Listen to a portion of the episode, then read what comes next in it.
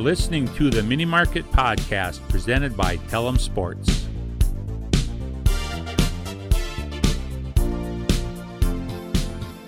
It is episode three, the Mini Market Podcast. I am Dalton here with Connor, Isaiah, and Lucas. We are recording Monday, January 18th. It was another quiet week for the Twins and the Vikings. As a Vikes fan, it was good to see the Saints lose to the Buccaneers this weekend, especially with former Gophers Tyler Johnson and Antoine Winfield Jr. playing big parts in the victory. It did sting watching Winfield Jr. and Johnson ball out, knowing that we took Jeff Gladney and KJ Osborn instead of Winfield Jr. and Johnson. Hopefully, in the long run, we'll be glad that we took Gladney and Osborn, or at least Gladney. Osborn seems like he might be hopeless, but they are rookies, so we'll trust the process and see how this turns out in a few years. Anyway, today is the Winter Sports Pod, so let's get into that, fellas. Can we jump back to Antoine Winfield's tweet, uh, this or Instagram caption this morning? I mean, that was just pure savagery at its finest. And honestly, you, you don't expect to see that from a professional athlete. I feel like that stuff doesn't happen that often. But for him to say, made some grown men cry last night and I don't feel bad about it, that was for my pops back in 09. Hashtag Bucks win. I mean, if you if you're a Vikings fan, you Love have that. to love that. Love that. That's the absolute icing on the cake for a Saints loss. There's just like, unless the Vikings win, like that's pretty much probably like the second closest thing to uh, the Vikes beating the Saints, right? Antoine Winfield Jr., who was obviously witnessing that game and probably hates the Saints just as much as we do. So, such a one of us moment where it's like everyone's just so happy that this guy who's not even on the Vikings, but he's like somehow connected to the Vikings through his dad is just like going after him over the Vikings. Like that's just so great. Always good for a big old up yours of Sean Payton. So, Sean Payton, up yours. the Gophers are doing Uh. well in uh, in hoops and in hockey. I think men's hockey team still ranked number one, um, despite a tough sweep this weekend. Um, and then men's men's hoops handed Michigan their first loss of the year. Marcus Carr is playing pretty well. He second year transfer from Pittsburgh played himself into most mock drafts. I've seen him in the second round. He's a little bit of an older player, so not going to be a first round pick, but definitely could go second round, and that would give the Ghosts two draft picks in uh, consecutive years. Daniel, Daniel was picked last year, then Marcus Carr. Can you guys name the last two Gophers basketball players to be picked in consecutive years? I'll give you the years 03 and 04. I think you can get one of them. Is one of them Ralph Sampson the third? I think he was like a little later. Was he not after yeah, that? after that. That was the only guy I I had on in mind. One of them's known more almost as a reality star. Oh, I Kris Humphries. Oh, Bang. I have no idea who the other one is. None other than Rick Rickert, everyone's favorite Yeah. Gopher What? in 03. Ask your parents about that one. Apparently, that was some fun trivia. that's some good history right there. some good history, kids. Put your notebooks away. Um, so yeah, Richie Pitino's got his his boys playing well. They're 11 and 0 at home. I think that Michigan game was a really good sign of things to come for that. Like it hmm. was something that we haven't seen from Pitino teams in the past, which is they took a punch in the early in the second half because they went into the half up like what I 13 think so. and then they sort of expanded the lead and then Michigan looked like they were going to start rolling there for a second and then the Gophers just put the foot back down. Yeah, up seven, up seven at half, and then I think they cut the lead down to like three or four, and then like like you're saying, we just like went on a tear where we, I think we went on like a 10-2 run or something like that to really stretch the lead, which is great to see. I I am a huge fan of Liam Robbins, the uh the big man who transferred from Drake, I believe. He like can step behind the arc and shoot the three ball a little bit, and he's pretty good around the hoop. I know Michigan had the I think he's a freshman, like Hendrickson is maybe his name. Dickinson, Di- Hunter. yeah, Dickinson. Dickinson. And uh and I think a lot of people think he's gonna be all, all Big Ten or at least all Big Ten rookie team. And he was like super efficient the first time the Gophers played him. So it was fun to see us play a little better defense on him. Um, and then also just see Robbins kind of doing his thing, getting inside. He's got some good post moves, and he like moves really well for a big man. So it's fun to watch. Pitino's got a little bit of a an interesting strategy in the way he builds his teams. He's so active on the the transfer market. Like what four starters or transfers, I think. I think Kalscheur's the only starter who he actually recruited out of high school, which is kind of nuts, a different approach than Yeah. most programs take, but it kind of works. I mean, you get in, you get these guys who are who are seasoned at maybe a mid major or um, you know, I think both Gach came from Utah, but still like he's getting these guys who aren't coming straight from high school, so they just come in if they can mesh well. He's getting them, you know, sophomore, junior, so he has them for a couple years, which is fun. Yeah, it'd be really sweet if uh, the Gophers could somehow throw up a prayer and get uh, Chet Holmgren, who's like the the big man from Minnehaha, who's the number one recruit in this senior class, I believe. That would be awesome to get him because that dude, he's got some really great like vi- his video clips out there, pretty sweet. Like he can handle the ball and like he looks like just dangly because he's just like a big dude, but he's so skinny. But uh, it'd be fun to get a big name recruit to stay home for once, especially in basketball, which like Minnesota always is that like state of hockey vibe. But like they pump out serious basketball recruits and then lose them to like big time schools. But But if we added Chet, Chet and Liam, the twin towers, the two whitest names out there, a couple of gangly white dudes just hucking threes, I'm all in on that squad. that'd be a good team. Yeah, we're gonna get the barn rocking if that happens. It's a bummer. It would be so much fun. Yeah, I'll be courtside in a chicken costume if they're if he's there. Well, I mean, hell, maybe they maybe they like the no fans. What are they? Eleven and zero at home or yeah, something 11 like at that? home, 0 and 4 on the road. So if they played all their games at home, they'd be a Final Four team. I'm telling you. They're Do we sick. think that teams need to start doing altitude training before coming to Minnesota because of the raised floor? Big brain idea over here. Maybe the, in the locker room, they're just not quite used to the elevation that they'll be seeing on the court. Getting a little vertigo. It's something to consider. Get them cross training on some balance beams so they they know what it's like up there in the clouds. especially all these like uh midwest schools where it's just all the plain schools they're so level that you get on that elevated court and sometimes it's just enough to make the difference in uh in an 18 point win over michigan I like that. We're we're endorsing that here, uh, Tom Sports. We yeah, I like that. So let's keep the good vibes rolling with the Wild. Hot two and zero start. Kirill the Thrill, Kaprizov, just killing it first two games. I mean anybody who's watching the wild like this guy is electric. He is all energy all the time. He's so skilled with the puck. Like it's it's really refreshing to have someone on the wild that is just like a you you look at him and you're like wow that guy has superstar potential. Because it's been like since Marian Gaborik really since we've had someone like that. So a good 15 15 years since Gabrick was like kind of an up and coming guy so it's been so fun to watch him just creating offense uh, leading the team in points uh, with one goal I think everybody on the Wild has like one goal pretty much. So tied for that. And then he has three assists, just an electric factory. Player of the week too. Yep. Didn't he win? So I mean, even even great to get a little national recognition for a incredible start to your NHL career. Yeah, in the NHL, they go with the stars of the week. So he's like the first star of the week. So basically the player of the week in the NHL, which is just big, a good debut. Yeah, I never know first or third. I don't know because three stars versus one star, but first is the best. I think first is the best. All right, we'll We might it. need to fact check that, but I think he was the first star of the week. I like it. Love that. I'm just really happy I took the over in podcast number one for us of 12 goals. I think that's hitting easy. After just seeing that game winner in, in game one, just picked it right out of his pocket and then just danced right by the goalie. I love that. Hammer the over, everybody. I don't know. Is he more of a dimer though? I mean, he's a he's a points guy, that's for sure. Like you can tell that like his big thing was I think he led the KHL in goals the last two seasons. So he's definitely a goal scorer, but he certainly creates a lot when he's on the ice. And yeah, it's fun to watch. Talking about him getting national attention with his um, first star of the week for the NHL.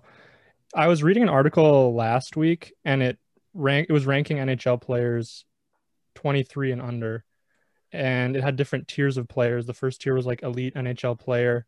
Uh, second tier was like elite all star, sort of fringe in that category. And they had Kaprizov in the fifth tier, which was uh, top line forward, and that was below bubble all star, which I felt like was eh, just incredibly underrating him. Like I thought he had a lot of hype coming out of the KHL because he led them in goals, but this was a national guy saying that he, you know, he's not even a bubble all star. I feel like watching his first two games, it seems like there's no doubt that he's at least a bubble all star, if not like a future all star lock. Yeah, I think sometimes it's just the unknown of coming over from a different league overseas and being a little older in a start. Like if he comes over and doesn't produce right away, because I think it came out before. I, maybe you said this and I missed it, but before the weekend. Yeah, it was last week that I read. The so article. before they saw him like playing a little bit, but I think that could be part of it. Is there's just a lot of unknowns when you're coming over from from the KHL or any of the Europe leagues on whether it'll translate because the NHL is super physical and a lot of guys who come over from Europe are are are smaller guys or thinner guys or things like that. So I was just thinking about how we just got to ride this hype train for as long as possible, right? I'm trying to think back to when there was like when the last time a Minnesota team had had a savior type aura to him, like like Kaprizov. Like I know Ant Man now is here, but like he, did everyone was kind of questioning who was going to be the number one pick. Cat could be an argument, but like it just after that first game, it just is so he looked so great on the ice, and it's just so nice to finally have him here. There was so much hype building up to to his arrival, and now now he's finally here. I feel like we just got to ride the ride the high for as long as possible. Are we overreacting? A little after that, are we overreacting? Yes. It, I mean, the the Kings are not a good hockey team, right? They've they're old. Like the Kings are old. They've got skeletons out there skating around. Um, and two overtime wins with two kind of rough second periods. Like what what is the foundation of this team? What do we think they're going to do after after these two games? Like what do we see? I don't think the Wild are necessarily a good team, but I do think Kaprizov is legitimate. Like he's not going to put up 2 points a game for the whole season, but this wasn't a surprise. Like throughout training camp, all of his teammates and coaches were just raving about him. So it's not like he, you know, struggled through training camp and lucked into some points in the first two games. I think, I think Kaprizov's a legit stud, but the team success that might not be as sustainable. Yeah, I think for some perspective, um, the Kings were like the fourth worst points points team. So that's how hockey does it in like points. So they had like the fourth lowest in the entire NHL last year and the second lowest point total in the Western Conference. So like they're bad. But I think one thing the Wild have going for them is being moved into the Pacific Division because all three of the the California teams were the three lowest point totals in the NHL or in the um in the Western Conference last year. And then it was like the Blackhawks and then the Coyotes, I think. So like four of the bottom five were are in the in the Wild Conference or division this year. So I think that bodes really well for us because the the divisions got jumbled this year just to um, fit for the Canadian teams all being in the same division since they can't come and play here, however that works. But I think the Wild's division is actually like pretty clutch this year for them because they have three really bad teams. And I would say the Coyotes are pretty comparable to the Wild. So it's really just beat them out, and then four teams from each division go to the playoffs. So you basically just have to beat the Coyotes out, and and we're in the playoffs. So I think that can be huge because I think it would be fun to get the Wild on that stage and see see how Kaprizov plays. You know, when we're playing against top tier teams, I think that would be fun. And if we can get Fiala clicking, I know he's kind of had a slower start. I mean, we're only two games in, but uh, if he gets rolling, like there's a chance they could make a move at the deadline and they could turn into a decent team, I think. But you know, like I said, it's the Kings. It's a little early. We're probably getting a little overexcited, but you know, that's what we do. That's what fans do. And we got the Ducks tonight, so like let's just keep the good yeah. times rolling. Yeah, we own California. That's the that's the business model this year is to own California. And if we do own California, then we're then we're going to the playoffs. So yeah, looking at the West, it's so top heavy. Like Colorado is like, I mean, one of the best teams in the NHL. Like they're stacked. Vegas proved again at the in like the second half of last year through the playoffs, like they're a really good team. Does anyone know is the NHL using the same expansion draft structure for Seattle as they did for Vegas? Because the fact that Vegas came in and was like immediately elite makes me feel like the NHL needs to reconsider its expansion draft strategy because like every other sport, you expand, you're bad. That's the way it is. But you have a team, so fans can be excited even though you're bad. You shouldn't come into the league and immediately be a Stanley Cup contender. I'm okay with that. I think that's good for the league if like your new team is good. That really galvanize that fan base that comes in. But they have a new team. They're going to be excited either way. I mean, how long does that last if your team is trash for three straight years? I think it's good to have a little success early, kind of wet that whistle, and you have those good times that will get you through the dark days in the future.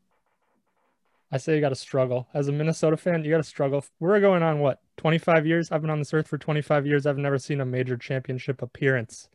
You should not get that year one. You got to put in at least a decade. Okay, but the best wild season was our expansion season. Arguably, right? Like that was our best finish. And that was our either our first or our second year in the league. So, I mean, we benefited from it too. Yeah, I'm trying. I think it was like our third season in the NHL is when the Wild went to the Western Conference Finals. But still, like you could make the argument that was built on a lot on the expansion draft. I do think they changed the rules a little bit with like how the the type of players you can keep. Like I think previously there were like less options, so like now the NHL will there's there's certain guidelines and I'll probably mess them up, but I'll give them a shot just for fun. But I think it's like you can keep like 10 skaters um and then like one goalie or if you want to specifically keep like four defensemen, which like some people think the Wild might do because we have a really strong top 4 D men, then you can only keep eight skaters. So there's like differences in how you want to do it. So if you keep three D men, then you can keep seven forwards. But if you keep the extra D men, then you get like less forwards. And so there's some caveats and some flexibility within your team on how you want to keep guys. One of the big things that the Wild screwed up on is the Wild were really um, keyed in on keeping Mikael Granlund and a couple of the other younger guys, Charlie Coyle. And so and I'm blanking on the name, but we because I think they took Alex Tuch, and then we also traded them, um, like I think it's Schmidt, but I I would need to double check that. But we basically, yeah, we traded a guy so that they wouldn't take Mikael Granlund and, and Charlie Coyle. Like I think gen- generally it was like a gentleman's agreement. So we'll trade you this guy, and then you will not take these guys. So then they took Alex Tuch, and then he turned into a borderline superstar.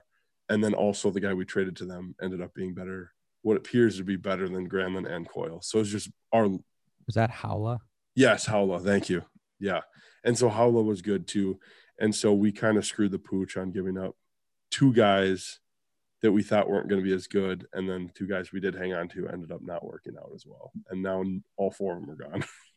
Aren't the Wild in a tough spot too for this upcoming expansion draft because a lot of their older guys have no move clauses, so they have to protect them no matter what. Like I know Parise and Suter. Suter we'd probably protect either way, but yeah, I'm pretty sure Spurgeon's new contract, Brodin's contract, uh, Suter's, Parise's, and the big ones, Mats Zuccarello, who has really not panned out to be what we were hoping. So I think those five like have no move clauses, which are different than no trade clauses. NHL has them both. Um, and the no move clause means you have to protect them in an expansion draft. So it's uh, it's looking tough. But the nice thing is, guys like uh, I think some guys on their like rookie deal are already protected. So like Kaprizov and Rossi, so we don't need to like protect them, which is nice. One more plus for Vegas for you, Dalton, is that they don't have to participate in Seattle's expansion draft. They're exempt. This is trash. I didn't know that. Yeah, that's a tough one. All right, should we move on to the Wolves now? Kind of 180 here from uh, the elite Minnesota Wild to the struggling Timberwolves. How the howlometer is not not high. Let's just say that. Yeah, tough news this week when the news broke that Cat uh, tested positive for COVID. It's been pretty well documented that he and his family have gone through uh, a hellish year with COVID and he struggled a lot. So, you know, thoughts, prayers, positive vibes, all that going the Towns family's way. Um, but for the Wolves, it really sucks. You know, they've been without him because of injury for most of the season, and now they're going to lose him for at least four or five games here in a best case scenario as he waits out in the league's COVID protocols. Tough loss today to the Hawks. Um, definitely a team that you should be beating if you want to actually contend in the West. But fought, fell there, so they're three and nine now after a two and zero start. Three and two with Cat in the lineup. What do we have to say about our beloved losers, the Wolves? I mean, the big thing for me is there just there's no defense being played anywhere. I mean, everywhere you look, there's I think there's like seven of the of the 12 games they've played have been over 120 points, or maybe it's nine, I think. Um, I mean, also nobody's rebounding the ball when Cat's not in the game. If you take him out, he's rebounding. He he's averaging 12 and a half rebounds per game. Do you know who the next guy is? The next highest guy is your boy Jarrett Culver at 5.6 rebounds per game. That he's leading the team in rebound in rebounds per game right now, and it's just that's baffling to me. We got to have defense, and we got to be able to rebound the basketball to even have a chance. But uh, from today's game, it was pretty obvious that the Wolves just get dominated in the pick and roll situation. I, I think it was it was extremely effective with Capela and uh, Trae Young today. They got whatever they wanted. I mean, anytime they ran the pick and roll between they, those two, if and even when you had Okogie mixed in in the pick and roll, like who was our best uh, defender, the switches aren't clean. Like they don't come through enough. The whoever is guarding the center always sags way too much, and you end up in this situation where you're not guarding the ball handler and you're also not guarding the roller, so they get the easy lob or an easy floater. I mean, I saw it a bunch of times today. It was really disappointing, and it it happened with Russell a lot as the on ball defender, which is, is to be expected. Like we knew he's not a very good defender, but he's pretty lazy in the pick and roll, uh, trying to fight through a screen at all. And Naz Reid, like, love him offensively, love his effort, but in again in the pick and roll, he's almost useless. Like he he can't keep up with centers in terms of foot speed, and so it's putting us in a really really tricky situation. Because every time the, that the wolves today at least when they were kind of climbing back into the game they would go they would go to that pick and roll. And our communication was so poor. There were multiple times in the first half at least where there was nobody guarding Trae Young off a pick and roll. He was getting wide open three point opportunities and you can't do that. Like that's a guy you should be cued in on. We're going over these screens. We're not going to let him shoot. And he was just like we were getting lost in the conversation and he's wide open. But anytime they needed a bucket, they went to the pick and roll, and it pretty much worked all game long. So with the issues with like communication there and potentially scheme, the fact that you're letting Trae Young, you know, dance around wide open, do we think that Ryan Saunders has something to do with this? I know uh, there's been an outcry of at least a subset of Wolves fans that Saunders needs to go. Um, this is his second full season as the Wolves head coach to me, I feel like it's a little bit premature to fire him. That is kind of an overreaction, you know, early season. Still a lot going on with COVID. The team hasn't played much together, you know, after the big trades last year. The team hasn't really had time to gel, especially with the um, shortened preseason. So I think firing him would be a bit of an overreaction. But there's certainly a contingent to a contingent of fans who think that he should be gone and it's hard to fault them after a three and nine start when the whole offseason they were selling hope and improvement. And it's really i mean hard to see any of that when you're watching some of these losses. Yeah i think it would be irresponsible to fire him at this point. Like he hasn't even had a chance to have his two best players arguably play together. Like it's it's still mind-blowing how few games cat and russell have played together. And i think what we found out even when they do play together it is going to take a little bit longer than expected for them to uh, really get a feel for each other's games. I think it's because D'Angelo on the pick and roll is such a prober, and he's very very patient when when he comes off a screen. And I think it's going to take a little bit of time for Cat to kind of get that idea for when to roll, when to fade, like to get a feel for what Russell's going to do because that's his game is this sort of like cat and mouse that he plays off the pick and roll. And it's really effective for him um, and I think it's more of like how how Cat can fit into that aspect of it. So I, you can't fire a guy until you let him have a little bit more time with his two best players on the court together. And the defense has been frustrating, but you get improvements from Culver. I think that's been a good sign, and that's a potentially uh, good indication of his coaching ability is to see improvement from a guy who, after his first year, some maybe even some on this podcast were ready to totally write him off completely. I'm still ready to write him off completely. I mean, offensively, we haven't seen like statistically there have been no improvements in his game. He's still shooting around 50% from the free throw line. He's not scoring any more efficiently from anywhere on the court. He's rebounding more, but that's because they've been playing him at the four with the injuries. I don't know. He he's good defensively, so there's that, but he brings nothing to the offense and it's tough when you have a guy who's supposed to be a wing who can't shoot the ball because then the defense doesn't have to respect him whatsoever. It's like it's like the Ben Simmons situation in Philadelphia, but Ben Simmons is such a good facilitator and he's way oversized for point guard so he can dominate guys physically. And Culver bulked up a little bit this offseason, but he doesn't have the type of game that we that really we saw at Texas Tech where he was doing more facilitating and able to penetrate and you know create offense for himself. He's not doing any of that at the pro level. I think it's been a, a transition for him because he was like the primary guy at Texas Tech and he did have the ball in his hands a lot. And I think we've seen time and time again it's it's a bigger adjustment period than people think to go from being the guy to having to try to be dynamic when you don't have the ball. That's fair. I mean, he's not getting the ball. You're right because when Russell's not dominating the ball, we have Rubio in the game, and you know he wants the ball in his hands as well. But he was able to shoot the ball a little better at Texas Tech, where teams had to respect his outside shot at least a little bit. It had always, even before the draft, people knew his shot looked a little funky, but it worked at the college level.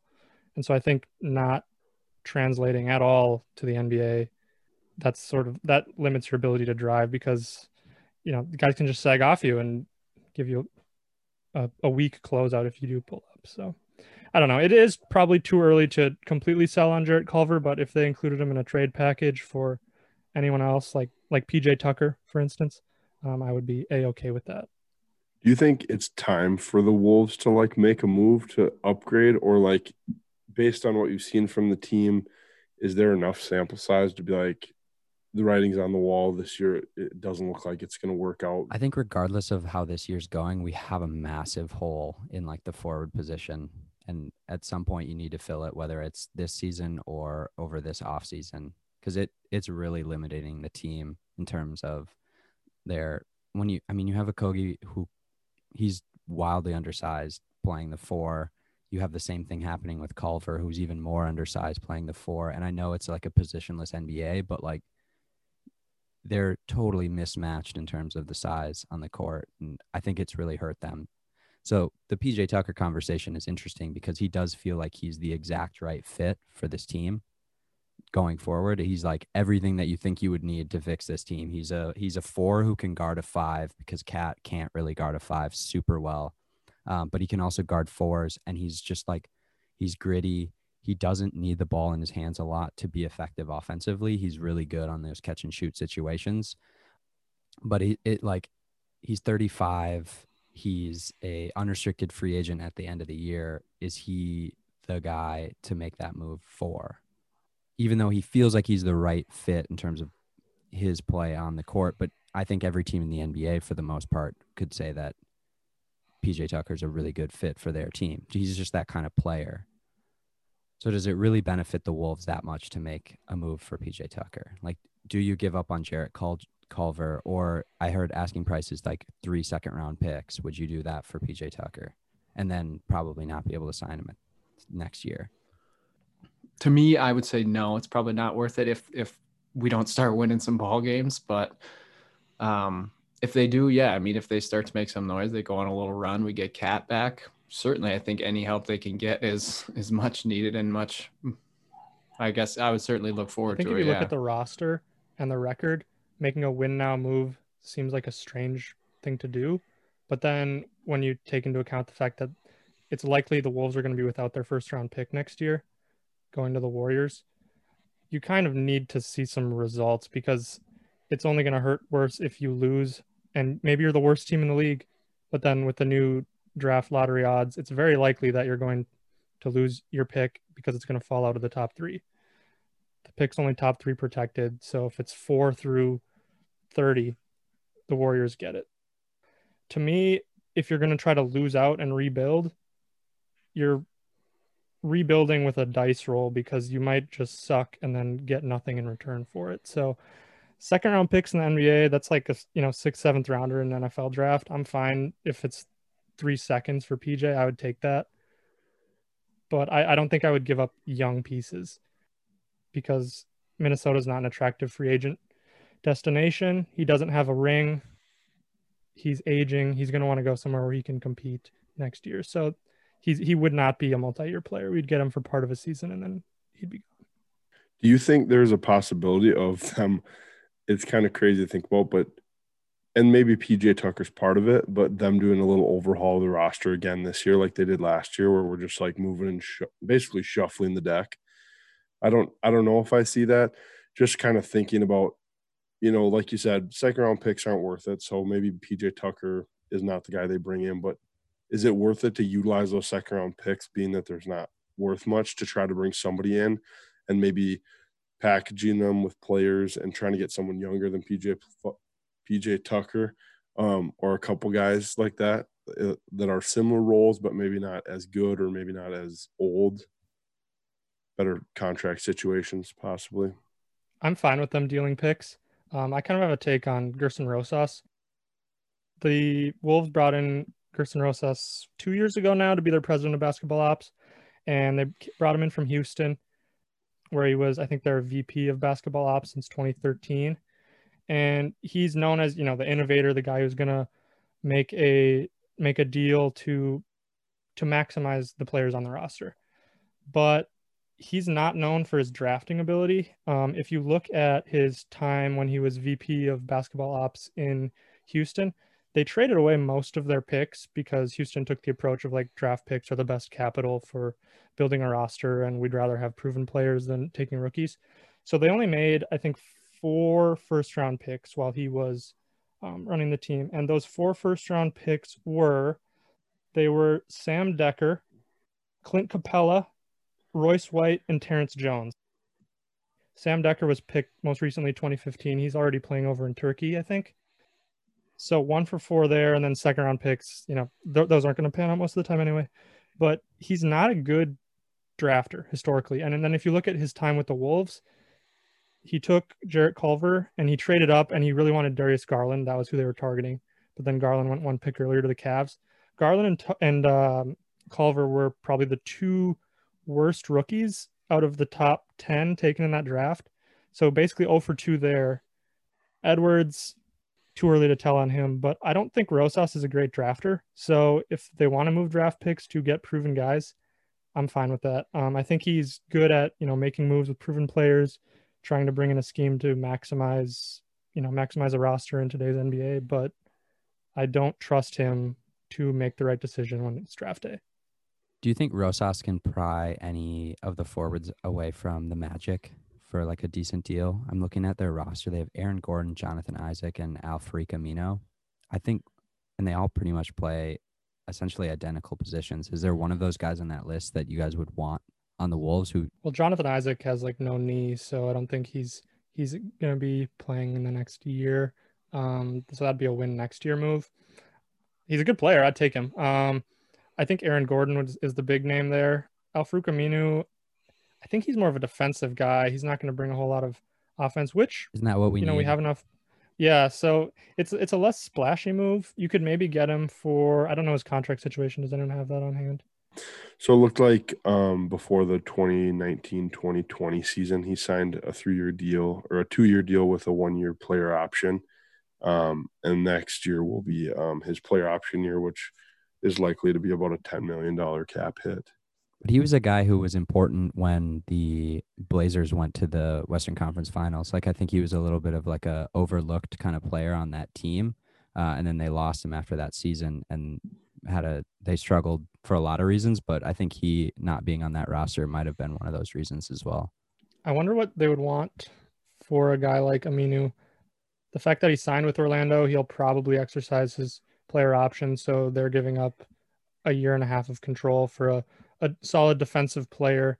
I feel like they would want maybe a guy like Culver, a guy like Okogie. I don't know how the rest of the NBA views Culver.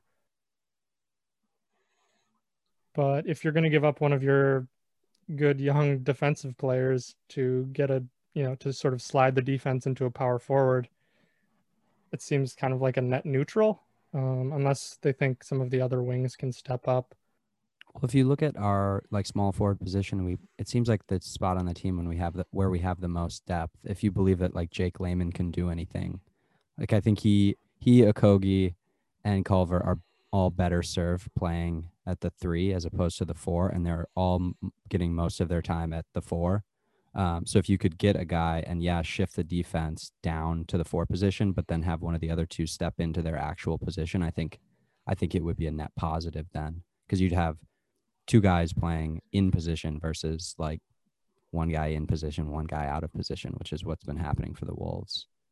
Because Hernangomez is useless. Yeah, that's looking like a bad signing every game. He's he's getting uh, worse and worse. It seems. yeah, yeah. Looking at Aminu, I mean, he shoots.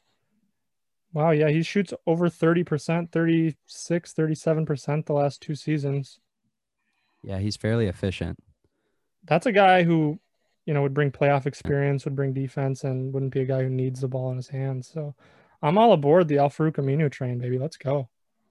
There is one caveat. He did have knee surgery in December and has not played yet this season. Um, it was reported as like a fairly minor surgery, and he's kind of been that like the guy who's like, when's he coming back? When's he coming back? Nobody really has a full feel for his timetable right now, but so that could be a slight detractor to the. It could make it easier for us to get him, but if he can't play, if it turns out to be something a lot worse. I think you roll the dice a little bit if you're the Wolves. Like you're more willing to take a risk on a guy like that because of the way the season's going so far.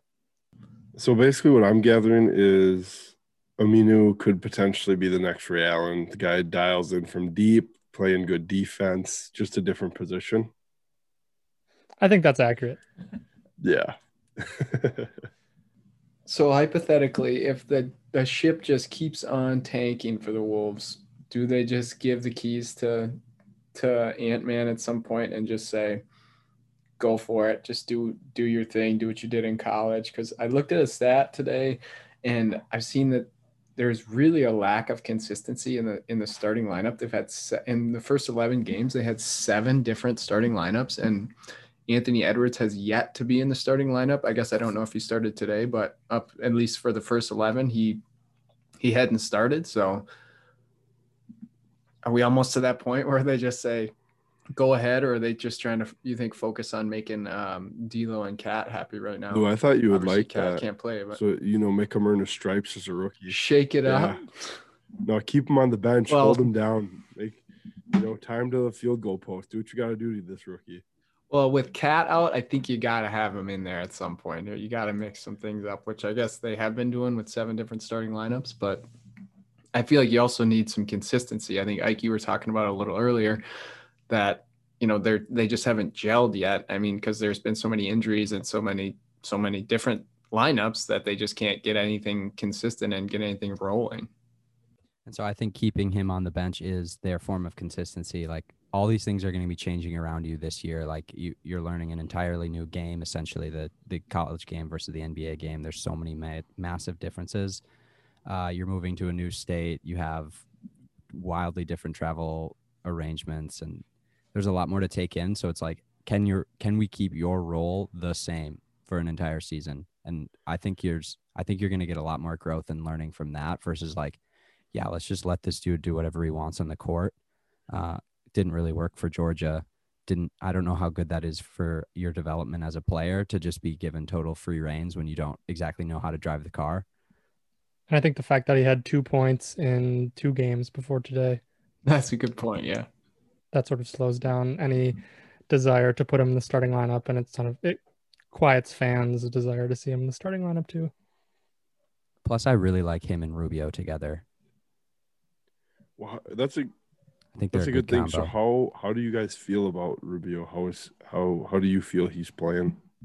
Objectively, pretty poorly. He's averaging career lows in points, assists, and rebounds, and he's averaging career lows per 36 minutes in uh, points and rebounds, and his assists per 36 are his second worst of his career. So it's not just a fact that he's playing fewer minutes; he's playing worse in the minutes that he is playing. Um, I think I don't know if it's been an adjustment because he's not used to coming off the bench. He'd only come off the bench, I think, one time before this season in his entire career. He was sick with COVID, so I don't know if there was some getting back into shape. I think there have been some comments made that his, you know, he, he wasn't ready to go when the season started. Not necessarily his fault, but just he wasn't able to come back from COVID as quickly as some other people. But I think objectively, he's playing poorly. I think he's frustrated. I'm sure the Wolves are frustrated. You know, he's he needs to drive the bench unit, and a lot of the bench players are inexperienced guys, guys who can't necessarily create their own shot. Um, guys like Culver. So Rubio, we we need him to be effective if if they want to win. Yeah, I feel like for me, it's just frustration with the Timberwolves. Like, it felt like there might be a decent roster in there, and then to have Cat miss games at the beginning and now miss games again, and to kind of have a weird season where they didn't get a full training camp to maybe all gel together with.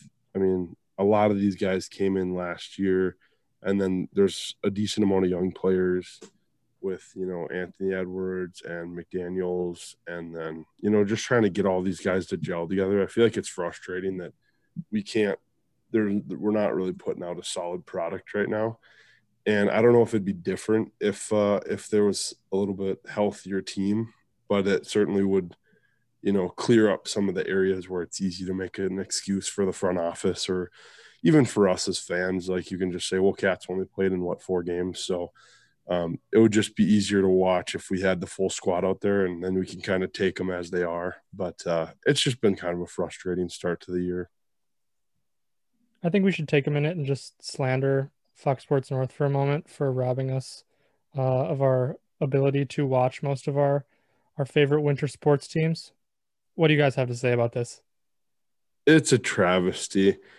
I think it's so frustrating you know, I, I don't know if it's just the wild or not the wild, the Timberwolves segment that's got me a little razzled right now about just kind of underachieving a little bit, but this is just garbage. Like FSN is get is breaking contract or, or maybe better word is not renewing contract with all these streamers. And like I'm I'm not totally sure what their end goal is, but basically now you have to fall in line with corporate America, buy Xfinity or whatever your local internet TV provider is.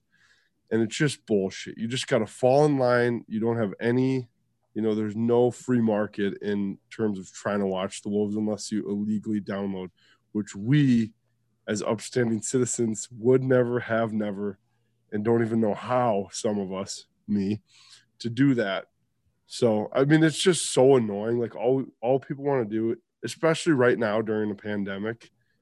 Just just let me sit at home, quarantine in my own time, watch my teams probably struggle. That's all I. Uh, that's all I want. And right now, Fox Sport and Fox Sports North is taking that away from us. If this isn't resolved by the twin season, there will be riots at Fox Sports headquarters. I'll be at the gate. I will bring my torch. I will bring my pitchfork. I'll have something to say for those guys. Consider this a threat, Fox Sports North. Yeah, I mean, I will say the one plug uh, for this whole thing might be that uh, my my gym has Xfinity, so your boy might be getting a little swole here, or at least slimming down a little bit to just to watch the Wolves and the Wild. All right, well, I think that's a good place to leave it for this week. So we'll be back next week for episode four. Make sure to tune in. Don't forget to rate and subscribe on Spotify or Apple Podcasts. And we'll see you next week. Peace. That's a wrap.